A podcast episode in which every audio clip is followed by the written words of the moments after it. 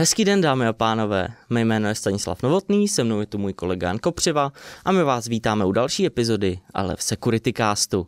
V dnešní epizodě se podíváme na průnik do bezpečnostní firmy FireEye, na kybernetický útok na Evropskou agenturu odpovědnou za schválení vakcíny proti COVID-19, přiznání účastníka masivního DDoS útoku z roku 2016 a na publikaci detailů k novému rozšíření DNS protokolu. Pojďme na to. A začneme u firmy FireEye. Ta se nechala v úterý slyšet, že do jejich systémů úspěšně pronikli jacísi útočníci, kterým se podařilo získat několik nástrojů, které firma FireEye, bezpečnostní gigant, používá v rámci Red Team cvičení a testování systémů svých zákazníků. Při průniku útočníci údajně použili zajímavou a dříve nepozorovanou sekvenci kroků, které vedly ke kompromitaci systému FireEye. Bližší informace nám FireEye nezdělil, uvidíme, jak se bude tahle situace vyvíjet dál, co nám k tomu ještě sdělí. Proteď se ale FireEye nechal slyšet s tím, že za útokem zcela jistě stojí nějaký národní stát, respektive nějaká APT skupina, která je národním státem sponzorovaná. Mezi zcizenými nástroji je spousta různých skriptů, ale také frameworků typu Metasploit nebo Cobalt Strike, čili proprietární systémy, které si FireEye interně vytváří právě pro potřeby red teamingu a pronikání do systému cizích organizací při jejich testování. Tento útok je bez pochyby velmi nepříjemný. Z lepší stránky FireEye spolu s tím oznámením, že k útoku došlo, publikovala i řadu signatur ve formátech Snort, Yara a Clam AV, které nám umožňují identifikovat pokusy o využití těchto nástrojů. Čili ve finále, alespoň pro nás, je ta situace taková hořkosladká. Uvidíme, jestli v návaznosti na tenhle ten průnik do svých systémů FireEye neuvolní větší počet těchto nástrojů zcela volně. Už to tak udělali s několika svými nástroji, v poslední době například s virtuálním strojem, který je založený na platformě Windows a jmenuje se Commando IM. Kromě zcizení výše uvedených nástrojů se útočníci údajně pokusili i získat informace o klientech FireEye, zejména těch státních a vládních. Dle vyjádření postižené firmy se jim to ale nepodařilo a útočníci tak byli schopni pouze získat ty zmiňované nástroje. Jedná se bez pochyby o poměrně pokročilé nástroje pro pronikání do systému a tudíž minimálně implementace těch výše zmíněných pravidel do vlastních IPS IDS systémů nebo do vlastních EDR může být rozhodně na místě.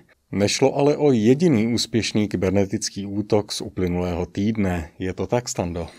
Je to tak, eh, útočníci, i když eh, skoro jistě odlišní, eh, pronikli do systému Evropské agentury pro léčivé přípravky se zkratkou EMA, která je odpovědná za schválení vakcíny proti COVID-19. Ta utrpěla podle prohlášení zveřejněného na jejich webových stránkách kybernetický útok a situaci vyšetřuje.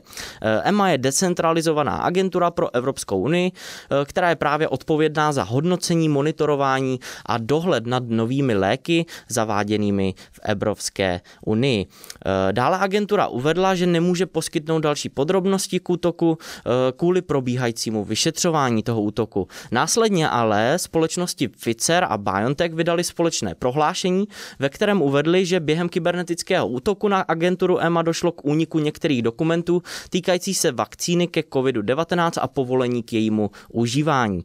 V poslední době také byly navíc nahlášeny četné phishingové útoky na organizace organizace spojené s dodavatelským řetězcem chladírenských skladů pro vakcíny proti COVID-19. Na Dark Webu se navíc objevily nabídky prodeje vakcíny proti COVID-19. Jejich legitimnosti ale lze jen těžko uvěřit. Uvidíme tedy, jak si s touto situací a zabezpečením svých systémů tyto organizace spojené s výrobou a distribucí vakcín proti COVID-19 poradí.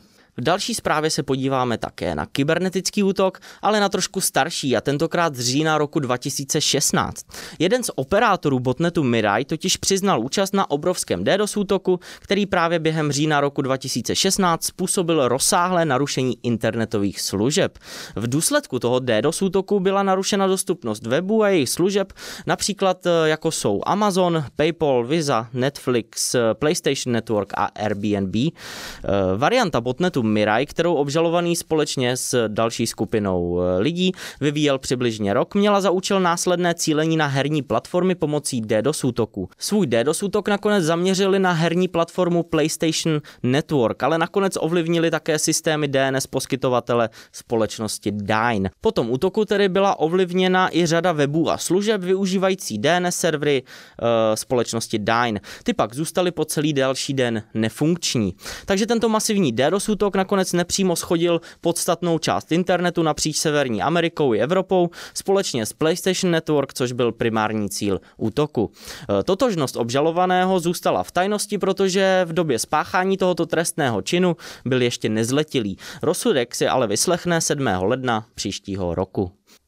Zprávou o DNS, které jsme teď zmiňovali, dnes i skončíme.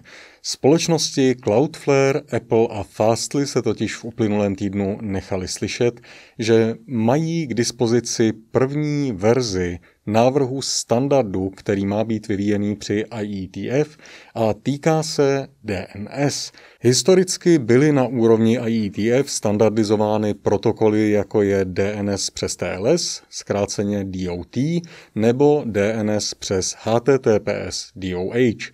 Jedná se o protokoly, které šifrují DNS spojení a díky tomu zajišťují důvěrnost těch překládaných domén nebo IP adres. Nevýhodou obou těchto protokolů, které si zřejmě budou získávat čím dál tím větší oblibu, je samozřejmě skutečnost, že v rámci korporátních sítí nám zpravidla trošičku komplikují možnost dohledu nad DNS, z kterého jinak můžeme získávat poměrně zajímavé informace o tom, jestli jsou některé naše systémy kompromitované, respektive validovat ty překlady proti nějakým threat intelligence feedům.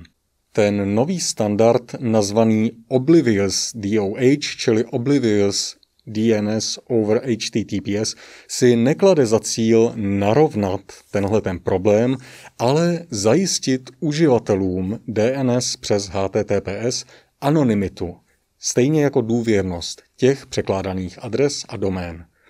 Vzhledem k tomu, že poskytovatelé služeb překladu DNS přes HTTPS je omezené množství, s příchodem tohohle standardu se zvedla vlna nedůvěry k těmhle poskytovatelům. Je to z toho důvodu, že tihle poskytovatelé by hypoteticky mohli, právě díky tomu, že je jich omezený počet, poměrně spolehlivě sledovat jaké stránky uživatelé nechávají překládat, respektive k jakým doménám se připojují, což je samozřejmě nežádoucí.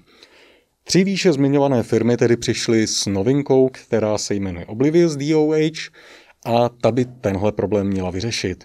Celý ten protokol je principiálně v celku jednoduchý. Jeho rozšíření je založené na tom, že mezi dotazovatele, čili původní zdroj toho dotazu, požadavku na přeložení nějakého DNS dotazu a odpovědný server, který by na něj měl odpovídat, je umístěná proxy, která by měla určitým způsobem anonymizovat zdroj toho dotazu vůči resolveru, bude tam fungovat určitá pseudonáhodná algoritmizace, která zajistí, že ty rezolvery se nedozvědí, z jaké IP adresy ve skutečnosti ten dotaz přišel a díky tomu by měli u DOH zajistit, že poskytovatelé služeb překladu nebudou schopní to sledování uživatelů provádět. Na jednu stranu se jedná bez pochyby o poměrně pozitivní krok, pokud jde o anonymitu uživatelů v internetu. Na druhou stranu je to další komplikace už tak velmi často nespolehlivého protokolu DNS. Je tedy otázkou, jestli si s jeho příchodem nezavlečeme do našich systémů další potenciální bod, který může selhat nebo na který můžou útočníci cílit. To je ale pro teď otázkou pro budoucnost. Od nás je to pro dnešek všechno, dámy a pánové. Děkujeme, že jste se k nám připojili a doufáme, že se k nám připojíte i příště. Naslyšenou.